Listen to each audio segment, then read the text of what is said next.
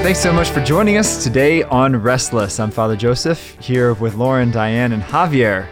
Today we're going to talk about a great topic, the topic of sin. Was that too excited for this topic of sin? I was very excited. That's your most excited yet. That was my most excited yet. Yeah, I wasn't even that excited about feasting, but sin.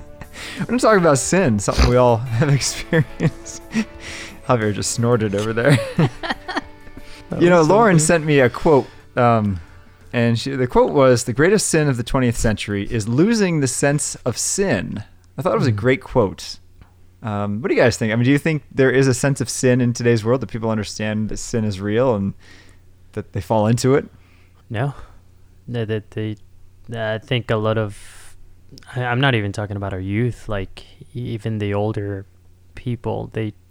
I don't think they really have a sense of what sin is, what's sinful, what's not. And I mean, e- e- even we fall into that sometimes, but some of the sins that seem to be super obvious to some, to others, it's just becoming just the norm, just normal life, just the way that, that, that, that everything is nowadays. And then things have changed and progressed in a wrong way, in a bad way. A lot in the last like two years or so, and uh it's it's sad to see it, you know. And I think social media is to blame for it. Do you think it's just in the last two years? Or well, I mean, the last two years have been an exponential, like it just changed in a way, at least in my eyes, you know, mentoring kids from high school and stuff, uh the things that I get to see on social media, it's just the last two years have changed in a way that, you know, if you were to compare it, it would be like ten years before. Do you? And it uh, just gets do, faster and faster. Do you do you follow the kids that you mentor on social media? Yeah. Oh, that's. Uh. Yeah, we don't. This this is this is not through um Virtus, so we yeah, can actually follow them and stuff. Through and Life Teen, but, or not, not not Life Teen. What is it? Uh, teen, Teen Life. What's young it? young young life. life young life. That was it. Yeah. But it's it's good to follow them though, because it's, you know, it really opens your eyes to the way that they interact with you and the person they portray to be, and, you know, and the things that they complain about, but then they actually like follow that stuff or like that stuff on, on Instagram and social media and TikTok and stuff. I don't really know TikTok too much, but, um, but when you see it, it's just, it's sad. It's sad. It's really sad. And, and so we were talking on the way up that we're so glad that, that social media wasn't around when we were teenagers. Yeah. Oh my gosh. We're all nineties kids, and we didn't have it. Yeah. nineties kids, aren't you kind of... Well, I guess... I was born in ninety. You were born in ninety? Okay, so you don't really remember the nineties yeah. that much, right? No, but uh, high school, that that's when YouTube was just, was just coming out and make getting big for me. And, I mean, it wasn't even... I, I, literally, all, all that was on there was, like, dumb videos. Cat I don't videos. Know. Yeah. There still are millions. What do you think, Diane? Um, you're kind of nodding. Yeah, I think there. Relativism is just rampant nowadays, and that it's spreading. We live in a very politically correct society, so I think that, you know, the message that is being sort of portrayed by the media, as well as like these big companies that we work for, is sort of everyone needs to be agreeable. You need to just, you know, just listen to everyone, and there's a fine line be- between respect and kind of acknowledging, but I, I I just feel like, you know, everyone nowadays sort of has their own individual truth. It's like, well, no, you believe that, but I believe this, and right. So we can differ, we have our individual truths, but if your truth differs than mine and differs from the person next door, it's like there really is no truth, and there's no right and wrong. And there is truth. I mean, that's that's the reality of it. But our society, you know, says that there isn't. And because it's lost that sense of right or wrong, like everyone has their own truth, and everyone is everyone is okay because we can't hurt the other person's feelings, I think that that has caused people to, like, just lose their sense of, like, that there is sin and that they are sinners. So it's very dangerous. I read a quote once, I think it was by Irma Bombeck. Do you know who she is? Mm-mm. She was a, a kind of a, a humorist. And she said, the only thing that's sinful in today's society is a really good chocolate dessert. Because that, that's what you call it, that. It's like, it's sinfully delicious. It's like, yeah. It's the only thing that's sinful. It's dessert. Mm. Lauren? No, I, and I, yeah, I think um, we're in a dangerous time already, but I only foresee it getting even worse. Um, yeah. I think this loss of sense of sin comes from a loss of faith, right? Isn't it something like forty-five percent of millennials have lost their faith, right? They're, I think so, forty percent, but yeah. Um, so they, they probably didn't have it strong growing up. They've left the faith. These are all people, you know, in our age group. Um, I think that's a huge reason reason why people have lost the sense of sin, right? And now they're going to raise their kids, probably not baptize them, probably not bring them to church, and again, they're they're just not getting the structure, right, or, or the realization of all these different things that are sinful that you could just go and live your life completely unaware about, you know. And even for Catholics, right? How many people don't go to church anymore? And this is a mortal sin, right? It's a big deal to not go to church, but yet it's like, oh yeah, I just don't go anymore, you know. Oh, I don't think I need to go. Like, I'm a good person. Yeah. Right? I, I don't even know who I'm imitating there, but those are things I've heard, you know. And it's like, wait a minute, nope, th- this is bad. And you've, what's the word? Like, you're tricked into thinking you're right, right? Like, you become so disordered. I guess kind of like what Diane is saying with your own truth. Like, mm. you think you know best. You think you're a good person. You think, you know, this is all okay. But actually, God taught us, I think, very clearly, right? Like, good and evil and how to follow him and what's sinful and what's not, and to obey his commandments. Yeah. Right? But we can easily just get off the path and, and stay lost. I think in a big way, like, right and wrong often come through, like, the culture that you're immersed in. Right, you know, and, and maybe fifty, sixty years ago, there was a Catholic culture. You know, you would, I mean, you would go to Catholic school your whole life. The only people that you surrounded yourself with were Catholics, especially, you know, in the inner cities when you'd have these kind of like Catholic ghettos, really, like, you know, the Irish neighborhood, the Italian neighborhood, and like Catholicism was just the air you breathed. It was what you did every day, you know, and so that's, so the right and wrong, just you kind of pick it up just from the air. But now that we live in such a secular ethos, you're picking up only just the, the what I would call, you know, like the sins of the culture, which are like being mean to people. Everyone kind of agrees, you know, you shouldn't be mean to people. Okay, well, that's, I mean, there's some realms that we kind of recognize, like the world is recognizing that racism is is, is a sin, it's a wrong. And that's that's a good thing that the world is recognizing that. But anything to, you know, to go into like sexual morality, the church or the world would nef- never declare right or wrong on that, you know. But I also think there's also um, a lot of contradiction because, sure, there's a reckoning, and this is very good, as you're saying, against racism. But if someone, as we've seen, you know, in the last election, if someone isn't voting along your side, right, it's become, well, you're a racist, right? So you can, on one hand, say racism is bad, we need to get rid of this. And then on the other hand, call people racists, right? Isn't that kind of sinful, right? To be like attacking others with your words. Judging them. Yeah, judging, um, putting sure. people down, getting like, right, Twitter, I've heard it it described as like it's the place to dunk or be dunked on. Like all of that, right, is sinful. Like it's not loving your brother or your neighbor, right? What what God has called us to do. Truth. Truth. Well, I think it comes down to pride too. I mean, people just want to be right, so they don't care, you know. They don't care sort of what side what side you're on. They just they just want to, I guess, perpetuate their own truth, and even if it doesn't make sense, they're going to, I mean, pride just gets in the way of things. Yeah.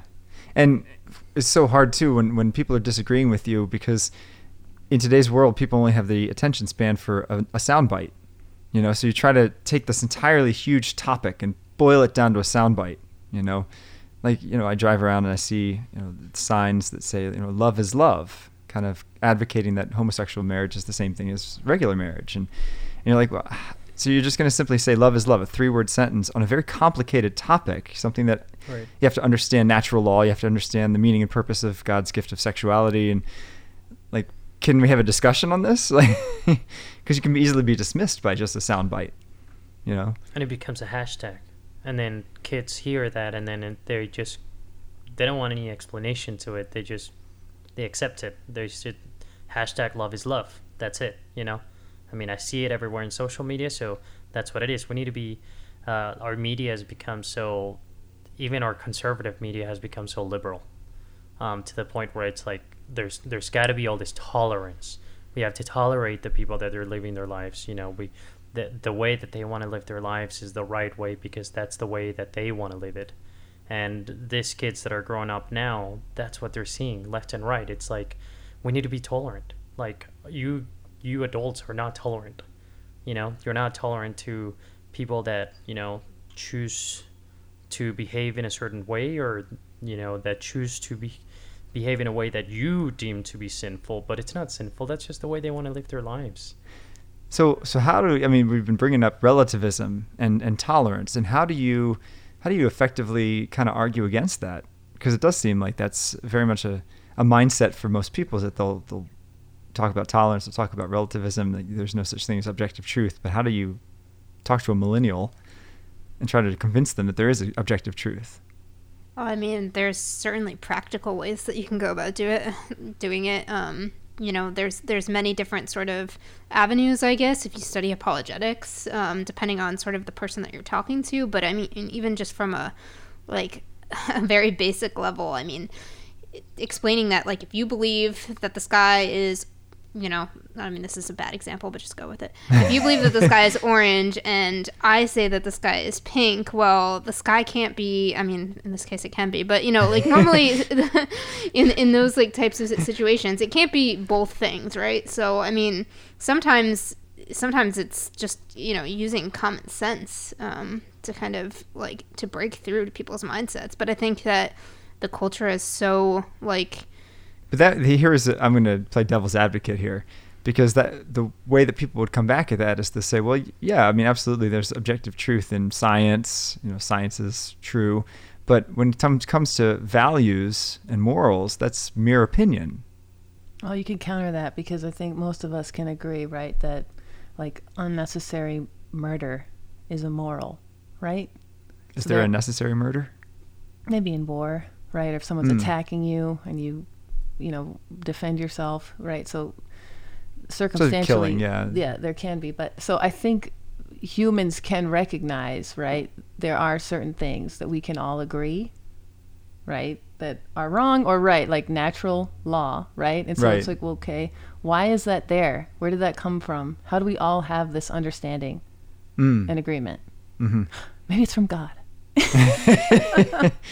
And it is. Right, exactly. But if you're talking to someone without a faith, of course, they'll, you know, put you to the side, shun you, fight you on it, right? It's very hard, um, I think, to get anywhere with, with someone without faith. They'll always kind of come up with a way to um, battle you or, like, turn the conversation. But I do think it comes down to, uh, it's almost like fundamental things, right, that they're just denying. Mm-hmm. Yeah, because ultimately, if you don't believe in God, then... then human beings are nothing but a product of evolution, which then they would say, well, then we just kind of all agreed that, you know, not killing each other is important for keeping the species going, but there's nothing intrinsically immoral about it. It's just, you know, a survival tactic, you know? So I, I do agree with you. I think that faith is kind of a critical, the, perhaps the more critical piece than, than morality, and morality springs from faith. And we, we have a responsibility to speak truth in whatever form. I mean, the Lord has given us uh, talents, um, and, you know, reminded of the the gospel where uh, Jesus is telling the parable of the talents, right? I mean, you know, the servants were given talents, and what did they do with those ta- talents? Back in the day were currency, but, I mean, if you look at it from from our English point of view, you know, the Lord has given us talents to, like, to grow his kingdom and uh, to speak truth to people. And for me, I can relate to people because I've, I've had a, my testimony, you know, has made it possible for me to relate with kids from high school that are struggling with sin and stuff like that, and the sins that I've struggled, the sins that I've struggled with uh, growing up, and the the sins that I've continued to struggle with. It's just one way that I can relate to them, and I can tell them straight up. I can say, hey, I used to think that this was right, but now I've realized through studying scripture, through um, through Just probably just the own your own misery that you've experienced through that sin. Exactly. I mean, like, now sin that makes now, us unhappy, right? And now, now that I know the truth, I realize that this is the way that this is the way that things are supposed to be, because when I was living my life the way that I was living it, my life was miserable and empty, you know? And I thought that I could do this or that or the other thing to be able to fulfill my life, to be happy, but nothing I did ultimately fulfilled me. All it did was it left me more and more empty. Yeah. And, you know, you just keep falling into that hole and into that hole and into that hole. And when you talk to people like that, whether they want to agree with you or not in the moment, in their hearts, they agree with you, because everybody's looking for that something that's going to fulfill them. And only God can do that. That's a great point, to connect sin with unhappiness. Yeah. Because that's something you can all experience. When we come back from our break, we're going to talk more about how to talk about sin and kind of just kind of our understanding of sin in today's modern world. Stay tuned. And welcome back to Restless. We'll be talking about kind of an uncomfortable topic today, the topic of sin. And it's, it's pretty uncomfortable. And I think maybe one way, one reason why it's uncomfortable is I think that most people consider themselves to be good people and not sinners. Do you guys see that kind of in your daily dealings with people, that they, they think that they're pretty good people? Sure, yes. yeah. I, I think that's common, and most of us are, right? Very good people, uh, you know, I, I would think, but... Uh, we're still sinful nonetheless, right? Isn't it the righteous person seven seven times a day? Right, right. I mean, from scripture, so yeah. It's just, unfortunately, we're fallen, right, from original sin, which I think we could get more into. Um, and we have this inclination for sin. It's something we turn to. I think in that sense, it's natural, you know, like I, I don't think anyone should feel bad if they have habitual sins, or, you know, recognize that they have this battle. It's very normal, um, but we have to acknowledge it and bring it to confession, which I think is also kind of a, a lost concept on mm. a lot of people. Because they don't see themselves as sinners.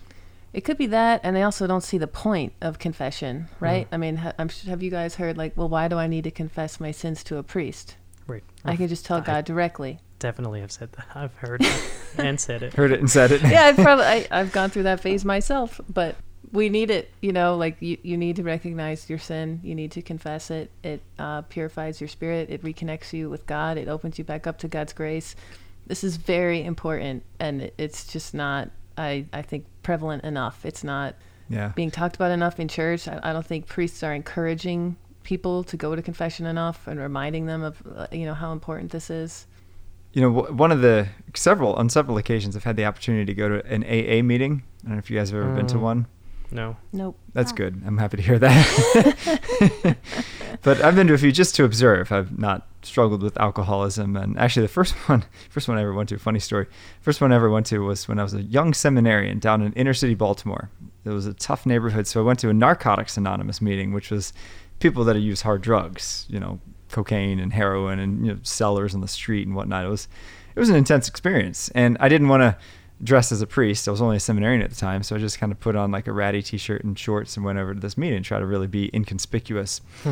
And at the end, this guy comes up to me, starts this conversation. He's like, "Hey man, is this your first time here?" I was like, "Yeah, yeah, I've never been to one of these before." He's like, "You got to keep coming. It's the only way to get off drugs."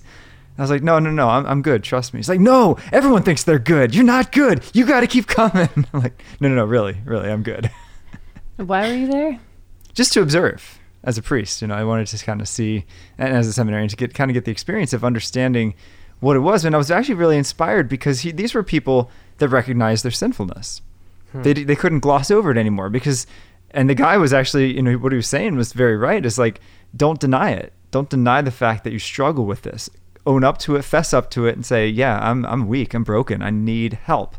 And that was the first step to recovery, mm. was that. And actually step four of the twelve-step program is to make a fearless inventory of your sins to God and to another human person. So even in this secular organization of Alcoholics Anonymous, there is that calling to go and confess your sins to another person, knowing that it's very cleansing. But I just think that's such an important first step, is to recognize that you are a sinner. You're wounded, you're broken. And it's the people that are in denial that never get it healed. Not just for alcohol, but for any sin. You know, yeah. If we don't recognize it, we're going to gloss over it. I, it. As a priest, I hear many confessions, of course, and I speak in general terms here, not to break any seals, but frequently people will come and say, you know, Father, it's been, it's been a year since my last confession, and uh, I told one lie. And it ends there? And it ends there. And I'm like, well, what else? Ah, that's about it. And I'm like, what? Wait, what? Either you're super holy and teach me your ways, or you didn't examine yourself very clear, closely. Well, at, you know? At that point, do you try to like kind of like ask him questions? Kinda yeah, like, usually I'll go through the Ten Commandments, because a lot yeah. of times they look at the Ten Commandments and they're like, well, you know, I haven't murdered anybody, so check off commandment number five. I'm good. And you don't realize, well, actually, commandment number five not only is, not only is murder, but gossip and uh, physical fighting and har- harming your body through drunkenness or drugs. I mean, there's a lot more to it than just do not kill. Yeah. You know? I didn't know that until only a couple years ago, probably from when I befriended Father Andy, and he started to explain these things, and then going through R C I A, and I was exactly that person for most of my life, like, haven't killed anybody, I'm good, you know. And found out, like, that's a pretty uh, low baseline for like being but, good. But how are you how are we supposed to know that? Like, the Ten Commandments are told from a very young age. Here they are. No one ever said, and they also mean all these other things. Yeah. Uh, so that's fair. I don't know. Maybe I need to do a homily series on yeah. what the Ten Commandments mean for us. Do one for every commandment. Yeah. Well, so Saint John's has this little guide by Bishop William Laurie. It's great. Our I former think Bishop how to a guide memory. To confession, and this used to just sit in the back of Saint John's. Now they got rid of all their pamphlets because of COVID. But you know, I picked this up one day, and it it does that, right? Each sin. So even we know, right? The first commandment is the most important. I am the Lord your God. You shall have, you shall not have strange gods before me. So do I seek to love God with all my heart and with all my soul and with all my strength? Do I put anything or anyone above God? Do I pray daily? Have I had any involvement with all these things, you know, Ouija boards, seances, tarot cards, New Age crystals, fortune telling? Have I put faith in horoscopes? Mm. Do have, I pray daily? That's a good one. Because I think people yeah. that people that don't don't connect that to having false gods, or not giving God the love that we he owe deserves, him. Yeah. Right, yeah. right, sure. You know, I w- one thing too that I think connects with this is that, uh, of course, as a priest, I go to a lot of funerals and celebrate a lot of funerals, and and anytime there's a eulogy, ninety-nine point nine percent of the time the person is already magically in heaven. Yeah. You know, so the kind of person kind of gets canonized. You know, which I think is a, is an offshoot of that loss of sense of sin. Is the idea that, well, as long as you're not Hitler, you go straight to heaven. But mm, that's not always the case. You know, I think that's another area where the church could do a better job of explaining it. I mean, it is hard, I think, to understand purgatory, but we know if you're in purgatory, you're going to go to heaven, right? It's just this purification period that we all need, right, in order for us to be able to see God face to face, right? You can't see God if you're if you have sin. We all have sin because we're fallen. It's it's nothing that's wrong with us, but um, you know, it's how we are, and it, it's just this process. And, and the other reason why I think that's so important is because people in purgatory need our prayers. Mm. So if you're just thinking, you know, grandma's in heaven, which for me, you know, I was nine. My grandma died uh, of cancer at sixty-one. It was oh, a horrible time. Yeah, it, it was really difficult for my whole family, but I was so comforted thinking that she was in heaven. I was a mm. nine-year-old kid. That was probably a good thought. But as I got older, you know, I understood how it works and continue to pray, right?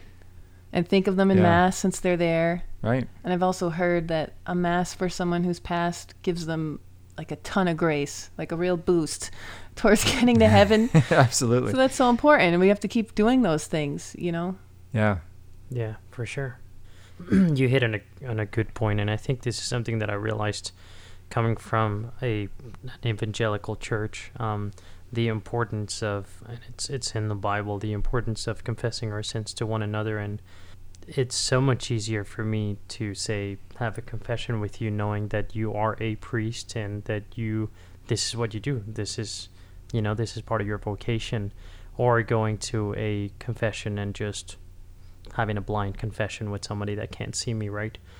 Rather than coming up to my brothers, uh, and actually pouring out my heart and telling them everything I've done.